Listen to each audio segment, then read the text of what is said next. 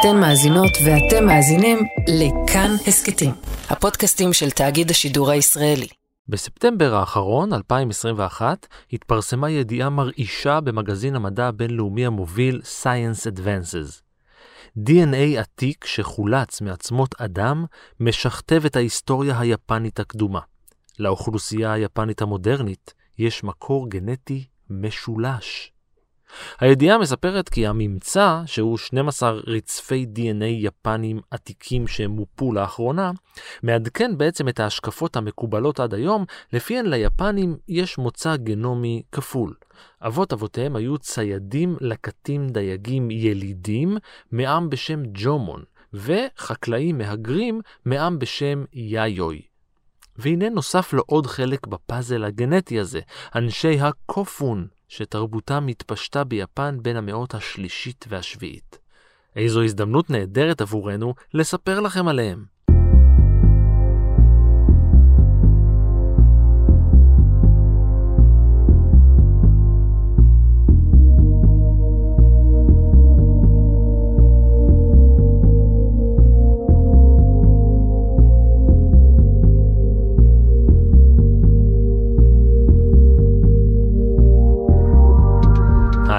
אני רן מנהר ואתם על מנהר הזמן.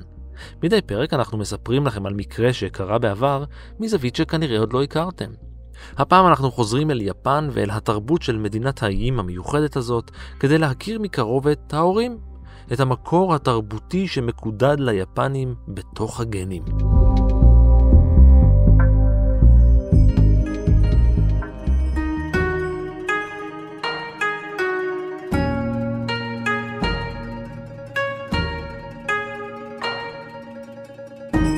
כמעט 40 אלף שנה שבני אדם חיים בארכיפלג האדיר שהוא יפן.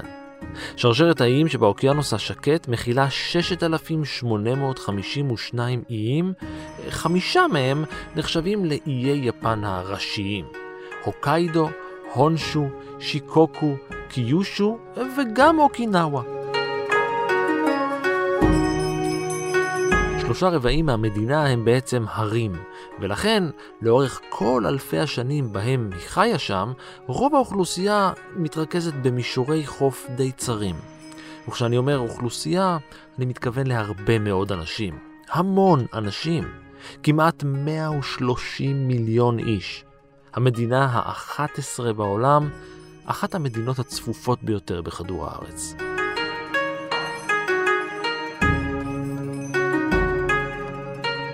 במשך 35 אלף שנים חיו בני האדם על האיים בלי הרבה שינוי. כמו כל בעל חיים, הם חיפשו מזון ומקלט ממזג האוויר, הם פשוט שרדו. אבל לפני משהו כמו 3,000 שנה, הם התחילו לגדל אורז, הציתו מהפכה חקלאית והפכו את הארכיפלג לאימפריה הטכנולוגית שהוא כיום. זו לא מדינה גדולה, ודאי לא כמו ארה"ב, סין או קנדה, אבל מדינה בסדר גודל אירופאי סביר ויפה, בערך כמו בריטניה ו- ו- וגרמניה. זהו פרופסור רותם קובנר, היסטוריון שמתמחה ביפן המודרנית מאוניברסיטת חיפה. עם זאת, האוכלוסייה שלה יותר גדולה מרוב המדינות האירופאיות, היא כיום 125 מיליון איש. מעט פחות מהשיא לפני כ-14 שנים, שהגיע ל-128 מיליון. יפן, האוכלוסייה היפנית כיום בירידה איטית, אבל, אבל ברורה. מבחינת הכלכלה, התל"ג היפני הוא בסביבות החמישה וחצי טריליון דולר, שמעמיד אותה שלישית בעולם מבחינה נומינלית אחרי ארה"ב וסין, ואם אנחנו מסתכלים בשווי כוח קנייה, אז היא רביעית כאשר אה, בפנים משתחלת להודו. המידע הטריוויאלי הנפוץ הוא שהשם של יפן ניתן לה על ידי הסינים. זה כמעט נכון.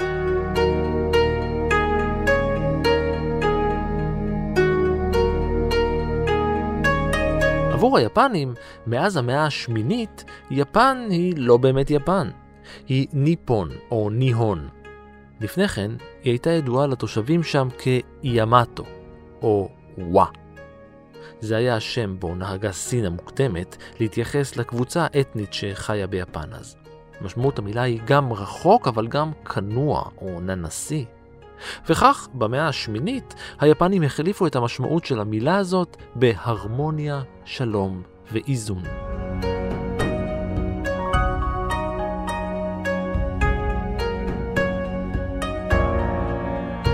השם ניפון או ניהון נכתב ביפנית בשימוש תווים סינים. והוא גם נהגה בסינית. ההבדל בין, אה, בין ניהון לניפון הוא בסך הכל בצורה שבה שתי הסימניות האלה, שמש ומקור שורש, נכתבות. את הקריאה של השורש אפשר להגיד כהון, או בחיבור זה, אפשר גם לקרוא את זה פון, ואז עם אה, דגש, ביפנית קוראים לזה צוק קטן, לכן זה יכול להיות ניפון או ניהון. כיום ההבחנה הזאת יש לה כמעט סמנטיקה של לאומנים יפנים יגידו ניפון, במלחמת העולם השנייה כולם אמרו ניפון, ואילו כיום הרבה נוהגים להגיד את זה בצורה יותר רכה, אולי אפילו נשית, ניהון. בעוד ביפנית ניפון הוא שם המדינה, משמעות התווים בשפה המקורית, הסינית, הוא מוצא השמש, מה שהוליד את הביטוי הרומנטי במערב, ארץ השמש העולה.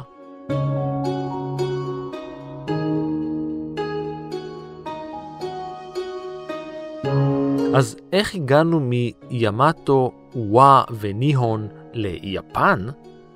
אפשר להאשים בזה את הפורטוגלים.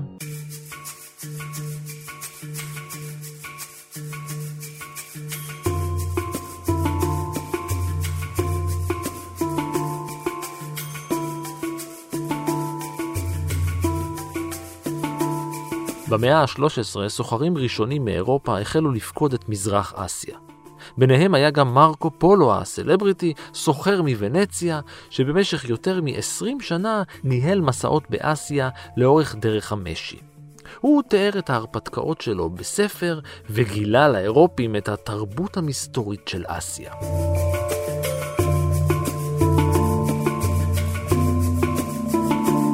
הוא סיפר באיטלקית למי שרצה כי הסינים, דוברי המנדרינית, כינו את המדינה שממזרח להם, את יפן, כצ'יפנגו, באיטלקית, נו. בשפת המלאי, השפה המדוברת בדרום מזרח אסיה, אימצו את השם ליפן בו השתמשו יושבי החופים בדרום.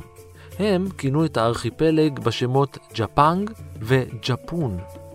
וכיוון שהיו יושבי חופים, במאה ה-16 העבירו דוברי המלאי את השם הזה גם לסוחרים הפורטוגלים שהגיעו לאזור.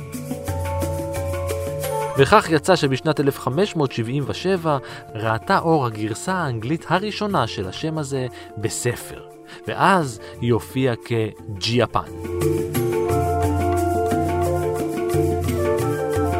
אבל זאת לא הייתה הפעם הראשונה שמישהו דיבר על היפנים, כן? יפן מופיעה לראשונה בהיסטוריה הכתובה בספר סיני שהושלם בשנת 111 לספירה. מדובר על שושלת ווי, אחת משלושת הממלכות ששולטות בסין ועל חלק מקוריאה אחרי תקופת האן, מדובר על המאה השלישית לספירה, ממש אחרי תקופת האן. אה, כרוניקות סיניות זה לא ספר עם שם מסוים. תושבי יפן מתועדים בספר כאנשי וואה. שממוקמים מעבר לאוקיינוס, נחלקים ליותר ממאה שבטים ומגיעים להציע מחוות מדי פעם. שושלת האן מסתיימת במאה השלישית, קצת מיד אחר כך מופיע פעם ראשונה אזכור, השושל, אחת השושלות שממשיכות אותה אזכור ראשון, לא אזכור מפורט, בסך הכל על ארץ וואה, בלה בלה, אה, לא ברור אפילו ממה זה מגיע, אם מישהו ביקר שם, או שזה תיאור מאוד uh, קצר, בלי כרוניקות ודברים כאלה, בלי תיאור של שושלות או דברים כאלה. בשנת 57 למשל, הם שלחו שליח בשם טייפו לחלוק כבוד לקיסר, וקיבלו דרכו חותם מוזהב.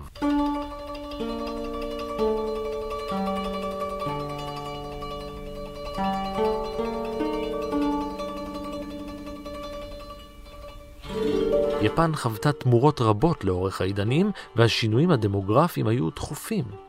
יש את יפן הקלאסית, שהחל מהמאה השישית ובמשך יותר מ-600 שנה שינתה את האופי שלה שלוש פעמים.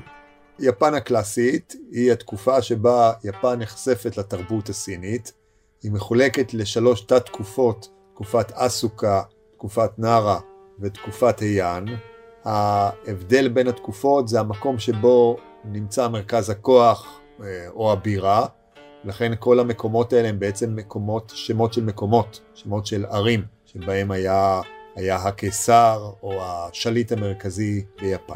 בתקופה הקלאסית יפן אה, מאמצת חלקים נרחבים מהתרבות הסינית, שהבולטים בהם זה הכתב הסיני, שאיתו מגיע גם אה, צר מילים גדול, טכנולוגיה, ויפן נחשפת גם לדת חדשה, הבודהיזם, ולפילוסופיה אה, חברתית, שלטונית, שאנחנו מכירים אותה בשם קונפוציאניזם. כמו הרבה מדינות, גם יפן חוותה תקופה פאודלית. במאה ה-12 יפן אה, עוברת מפנה ונכנסת לתקופה של שלטון פאודלי.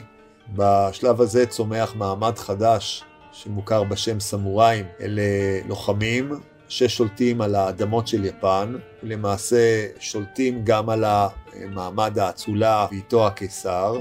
הסמוראים במקור הם בעצם אה, צאצאים של אותם אצילים, אבל שהתאחדו עם חייליהם, מעמד שיצמח לכחמישה אחוז מהאוכלוסייה, לשלוט על יפן כ-700 שנה עד אמצע המאה ה-19. גם התקופה הזאת, התקופה הפאודלית, מחולקת לשלוש תת-תקופות, תקופת קמקורה, תקופת מורומאצ'י ותקופת אדו. שלושתן על שם הבירה באותה עת. משנת 1600 יפן נכנסה לתקופה חדשה, תקופת אדו. שלום ושגשוג תחת הנהגתו של השוגון טוקוגאווה שישב בעיר אדו. יפן הפכה למדינה מודרנית. תקופת אדו אה, מקובלת גם כתקופה למעשה מודרנית מוקדמת, והיא זו שתכין את יפן לקראת המודרניזציה המאוד אינטנסיבית שלה. תקופת אדו מסיימת למעלה ממאה שנים של מאבקים בתוך יפן בין קבוצות שונות של קואליציות של סמוראים, ומכאן ואילך, תוך כמה עשרות שנים, שורר שקט ביפן, שמלווה בשגשוג, בצמיחה כלכלית ובעיקר בצמיחה של האוכלוסייה שמוכפלת בתוך כ-150 שנה. בד בבד יפן גם מסתגרת, לפחות באופן חלקי, ומונעת באופן סלקטיבי מעמים שונים או מקבוצות שונות להיכנס ליפן ומונעת מהאוכלוסייה לצאת מגבולותיה. בתקופה זו התרבות היפנית מתגבשת כמשהו מקומי אה, שונה מהתרבות הסינית שכל כה השפיעה עד אז, והרבה מההשפעה הזאת תיוותר גם בעת המודרנית. וכמובן שיש את יפן המודרנית, שהחל משנת 1868 מעצבת את האופי שלה עד היום. ב-1854 יפן נאלצת לפתוח את שעריה בלחץ של צי אמריקאי. באותה עת יש למערב עליונות צבאית בולטת שמאלצת את היפן להיפתח. בתוך 14 שנה מתרחשת ביפן מהפכה שמטרתה הראשונית הייתה להחזיר את הגלגל אחורה ולסגור את יפן, אבל הקבוצה המהפכנית מבינה עד מהרה שהיא לא יכולה לעצור את התהליך והיא נכנסת לתהליך מודרניזציה מהיר. בשלב הזה מוחזר הקיסר כדמות מרכזית באומה היפנית, ומכאן ואילך כל תת התקופות ייקראו על שם הקיסרים, תקופת מייג'י על שם, הקיסר הראשון, 1868 עד 1912, תקופת טיישו על שם בנו עד 1925, לאחר מכן תקופת שואה, הנכד, הקיסר שואה, או הירו היטו, כפי שהוא מוכר במערב, שתימשך עד 1989, לאחר מכן תקופת הייסי, הנין של הקיסר מייג'י, עד לפני שנתיים, ולאחרונה תקופת רייווה, התקופה החמישית, על שם הקיסר החמישי, מאז אה, תחילת המודרניזציה.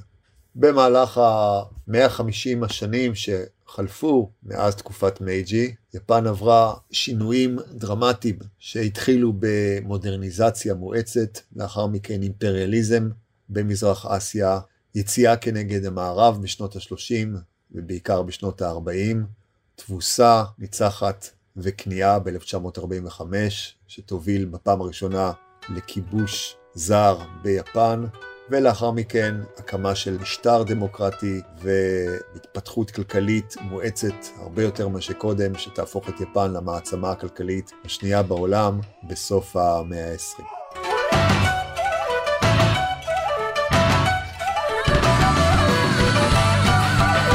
כיום יפן היא מעצמה גדולה.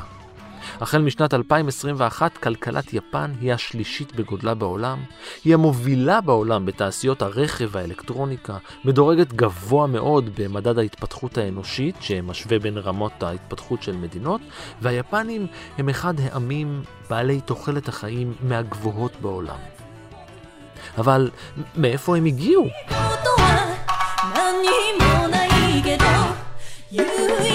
כדי לענות על זה נצטרך לחזור אחורה בזמן. ממש אחורה. הפרה-היסטוריה היפנית הוא נושא מרתק שיוצר, גורם להרבה מאוד עניין ביפן ב-130 השנים האחרונות.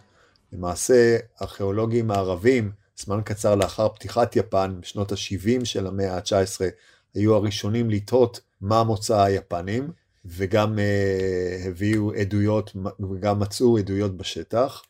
הנושא הזה הוא נושא עם משמעות פוליטית ולכן uh, הוא כל כך uh, מרתק, מכיוון שהשאלה המרכזית שהטרידה לא מעט יפנים, האם הם הם, היפנים כיום הם צאצאיהם של היפנים הראשונים, והעדויות עם השנים הובילו למסקנות שונות עד כך שאפילו כיום אנחנו זוכים לתיאוריות חדשות, אמרנו שחוזרים בזמן, אז בואו נחזור עד לתקופת האבן. אז הגיעו לארכיפלג היפני קבוצות של ציידים לקטים שהשאירו אחריהם מעט מאוד עדויות. זה היה לפני יותר מ-30 אלף שנה, ככל הנראה הם הגיעו כשיפן הייתה עדיין מחוברת לאסיה כחצי אי, והם התיישבו במערות שבאזור אוקינאווה ואישיגקי.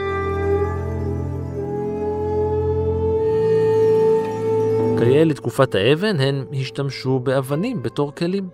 היו להם אבנים חדות לחיתוך וציד, אך גם אבנים מלוטשות, עגולות וחלקות, לשימושים שונים. וכיאה ליפן, גם במקרה הזה מדובר בטכנולוגיה מאוד מתקדמת ביחס לשאר העולם, שהחל להשתמש בכלים מהסוג הזה רק 20 אלף שנה אחר כך, בתקופת האבן החדשה.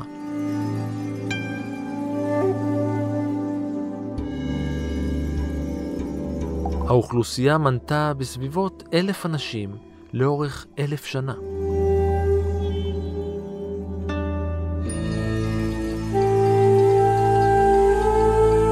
עם התמוססות הקרחונים, בסופו של עידן הקרח האחרון, בערך לפני 14 אלף שנים, עלו פני הים וכיסו את החיבור היבשתי בין הארכיפלג היפני ויבשת אסיה. אנשי האיים היפנים התנתקו משאר העולם והחלו להתפתח באופן עצמאי. שינויי מזג האוויר והניתוק מיבשת האם גרמו לשינויים אקולוגיים נוספים. הצמחייה עברה שינוי, ועצי אגוז שונים היוו מקור מזון לבני האדם ולבעלי החיים. בעלי החיים הימיים הפכו למרכיב מרכזי בתזונה של האנשים, כמו גם צבים וחזירי בר. ומתוך השינוי הזה נולדה תרבות חדשה.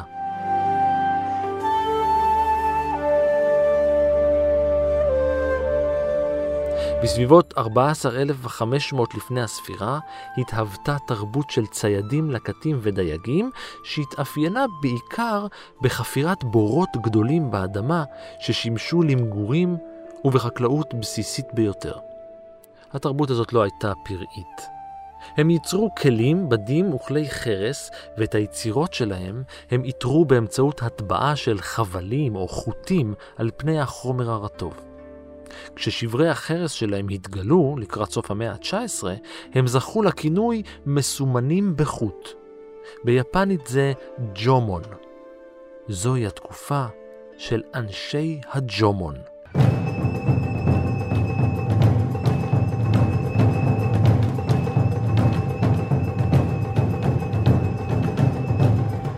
האוכלוסייה ביפן הלכה ותפחה, מה תפחה? התפוצצה. יותר ויותר יישובים, יותר ויותר גדולים, צצו ביפן, בעוד האקלים המושלם מאפשר את התנאים לשגשוג. אנשי הג'ומון היו uh, ציידים לקטים, שאנחנו מוצאים את uh, שרידיהם על כל הארכיפלג היפני. אפשר לראות שלאורך הלמעלה מעשרת אלפים שנה של קיום, הם בהדרגה התפשטו אה, ממקומות החדירה שלהם לעבר כמעט כל מקום. למרות זאת, אה, לא מדובר באוכלוסייה צפופה, והערכות שונות מדברות על אלף איש לכל היותר בזמנים מסוימים, ולקראת סוף התקופה כנראה קצת יותר. אפשר להבין את זה מכיוון שציידים לקטים זקוקים לשטחים גדולים מאוד בכדי להתקיים, לצוד, לדוג, לעשות שימוש בצמחים. לקראת סוף התקופה אנחנו מוצאים התחלה של אה, חקלאות מאוד בסיסית שגם לגביה יש כיום אי הסכמה אה, עד כמה היא הייתה מבוססת. הג'ומון חיו בקבוצות, אפילו לא בכפרים. במקומות מסוימים אנחנו מוצאים שרידים של בורות באדמה, לפעמים אה, מעין אה, מחסה של עצים, בסך הכל השרידים שלהם בעיקר שרידי אבן, בעיקר עבודות אומנות ועבודות שימושיות שהם אה, הותירו, כלי אבן שנועדו אה, לשמירה על אה, מזון, נעשו לא באובניים, לא היו סימטריים. תרבות הג'ומון פרחה במשך אלפי שנים, אבל אז, לפני 2,500 שנה, מזג האוויר השתנה, הטמפרטורות ירדו דרסטית בכל העולם, ואוכלוסיית הג'ומון התכווצה משמעותית. לקור הייתה עוד השפעה על התרבות היפנית החדשה, ממגורים בבורות הם עברו לבנייה של בתים מעץ. ובשקט בשקט, בלי שאף אחד שם לב, במערב הארכיפלג, בחלק שקרוב ביותר למה שהוא היום קוריאה באסיה, התחולל שינוי דרמטי.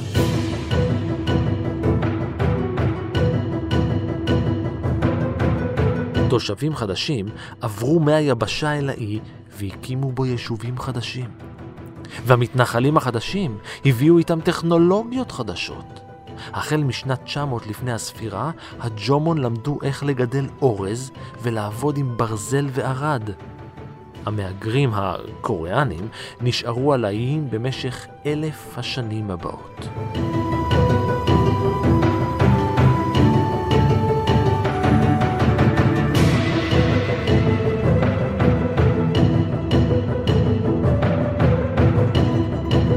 ההתערבות הקוריאנית בתרבות היפנית שינתה את ההיסטוריה. תוך מאות שנים הג'ומון לא היו מה שהיו קודם. למען האמת, הם כבר כמעט שלא היו. החל משנת אלף לפני הספירה בערך, נולדה ביבשת תרבות שלטת חדשה. היא נולדה מתוך השינוי, מתוך השילוב, מתוך העירוב בין המהגרים ואוכלוסיית הג'ומון המקומית. קראו להם אנשי יאיוי.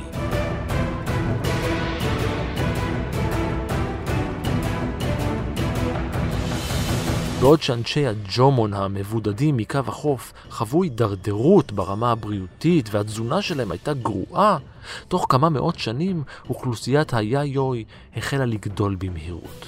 על פי הערכות, פי עשרה, בין מיליון לארבעה מיליון בני אדם. גם בזכות האקלים, גם בזכות הטכנולוגיה החדשה וגם בזכות הגירה מתמדת של אסייתים אל העולם החדש והמבטיח. היאיוי בנו מחסני תבואה, היו להם כוחות צבא, הם הקימו ביצורים סביב השטח שלהם. היו להם שדות, כלי חקלאות מעץ, כלי ברזל, טכנולוגיה לאריגת בדים ולייצור צנצנות אחסון מקרמיקה, הם גם בייתו חזירים.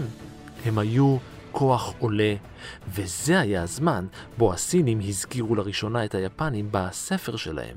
זוכרים? הם קראו להם אנשי וואה?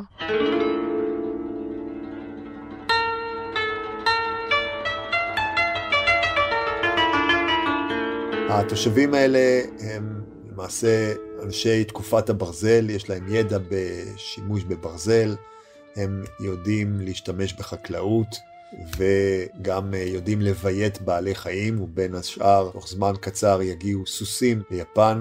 בזכות כל היתרונות האלה הם אה, יהיו חזקים בהרבה מהתושבים הקודמים של יפן, למרות שלא בהכרח הם דוחקים אותם, אלא כיום הגרסה המקובלת היא שהייתה איזושהי הטמעה או התמזגות בין האוכלוסיות. בעוד אין לנו שום עדות לשפה בה דיברו או השתמשו אנשי ג'ומון, שפת היאיוי שייכת למשפחת השפות היפנית והשתמשו בה כמעט בכל מקום בארכיפלג. עד אמצע המאה השלישית לספירה, היאיוי היו היפנים החדשים.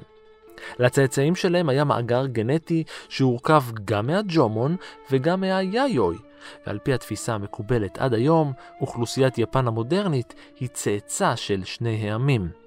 אבל ממש לאחרונה, 12 רצפי DNA יפנים עתיקים מעצמות של אנשים שחיו בתקופות שלפני ואחרי התפתחות החקלאות ביפן, מצביעים על זרם נוסף של מהגרים ממזרח אסיה שהגיעו אחרי היאיוי.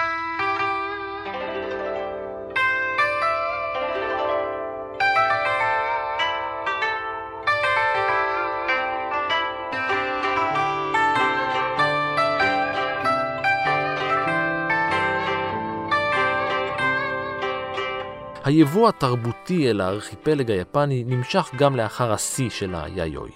במשך 238 שנים, החל משנת 300 ועד שהגיע הבודהיזם ליפן בשנת 538, גברה ההשפעה של חצי האי הקוריאני.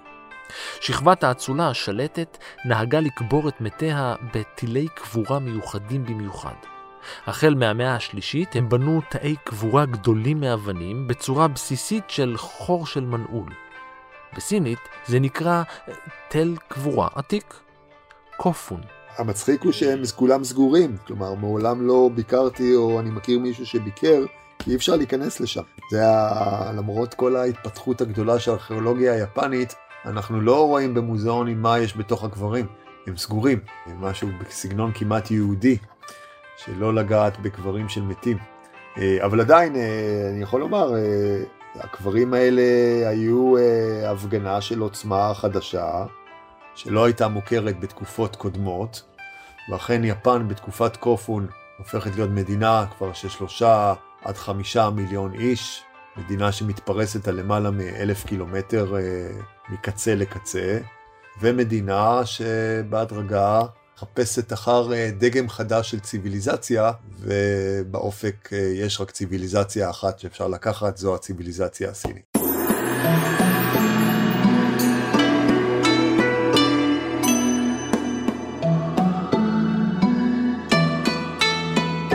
בתקופת הקופון הלכה והתגבשה יפן להיות מדינה.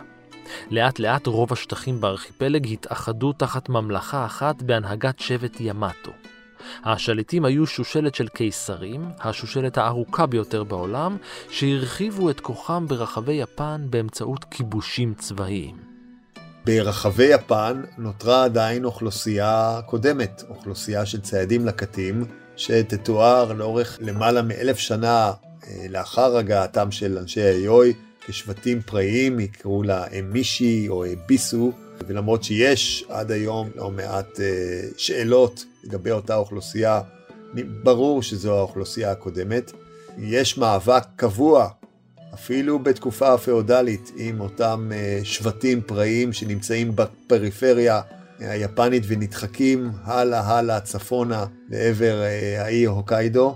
במקביל, חלק מהאוכלוסייה הזאת אכן נטמע בתוך האוכלוסייה היפנית, מאמץ את uh, התנהגותה ו- ושפתה, ואפשר למצוא את שרידיו בגנטיקה היפנית. נוסף על הקשרים החזקים עם הקוריאנים, השליטים בתקופת הקופון הפכו לכוח מוכר במרחב, לאחר שהשלטון הסיני השכן הכיר בהם דיפלומטית. תקופת קופון שמתחילה במאה השלישית נחשבה עד לאחרונה כהמשך אה, ישיר של תקופת יאיוי.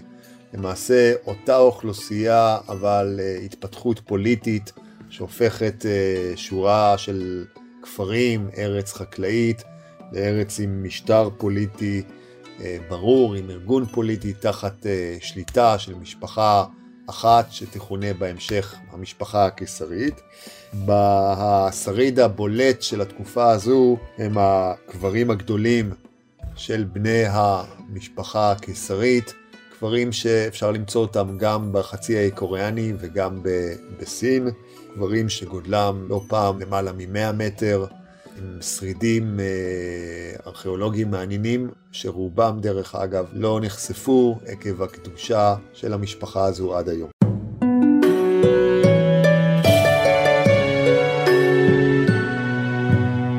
לא רק שההשפעה של תקופת הקופון הקצרה הייתה דרמטית על חיי התושבים ביפן, אלא שעכשיו אנחנו גם יודעים שההשפעה התרבותית הייתה גם גנטית. על פי שיקגי נקגומה, עוזר פרופסור בבית הספר לרפואה של טריניטי קולג' בדבלין, שהוביל צוות מחקר בינתחומי של חוקרים מיפן ומאירלנד, יש ראיות לחילופי גנים שכרוכים בהופעת תכונות חברתיות, תרבותיות ופוליטיות חדשות בשלב הזה של גיבוש המדינה. פרופסור דן ברדלי, פרופסור לגנטיקה של אוכלוסייה בבית הספר לגנטיקה ומיקרוביולוגיה של טריניטי קולג', אמר שהתובנות שלנו לגבי מקורותיהם המורכבים של היפנים המודרניים מציגות שוב את כוחה של הגנומיקה העתיקה לחשוף מידע חדש אודות הפרה-היסטוריה האנושית שלא ניתן היה לראות אחרת.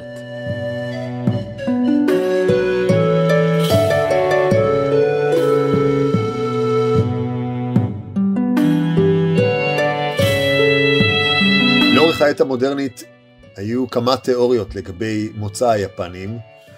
התיאוריה אה, עד מלחמת העולם השנייה שהייתה פופולרית ביפן היא שהיה רצף בין הקבוצות השונות, רצף של אוכלוסייה שעברה התפתחות הדרגתית ושינתה את פניה מציידים לקטים לחקלאים ולאחר מכן לארגון פוליטי מורכב. התיאוריה השנייה אמרה ששני העמים האלה, ג'ומון ויאיוי, היו שונים לגמרי, ולמעשה היאיוי דוחקים את רגלי הג'ומון, ולכן התושבים היפנים כיום, צאצאי היאיוי, אינם בעצם תושביו הראשונים של הארכיפלג היפני. ותיאוריה חדשה שמופיעה לאחרונה, שלמעשה מדובר בשלוש אוכלוסיות, אוכלוסייה של ג'ומון, אוכלוסייה של יאיוי, ואוכלוסיית הקופון, אמנם ממשיכים את דרכם של היאיוי, אבל מעורבבים עם דם אה, אסיאתי שממשיך להגיע בתחילת האלף הראשון לספירה.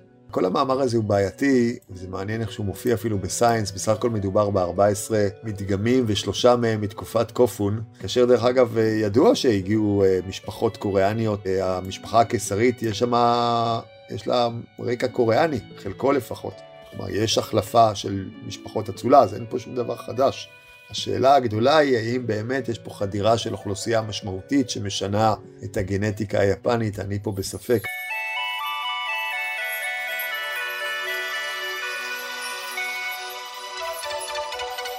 ועד כאן מנהר הזמן להפעם. תודה לרותם קובנר, תודה גם לאור מנהר שהתנחל על קו החוף והיה על ההפקה, ולנועה בן הגיא שהקימה ממלכה והייתה על העריכה.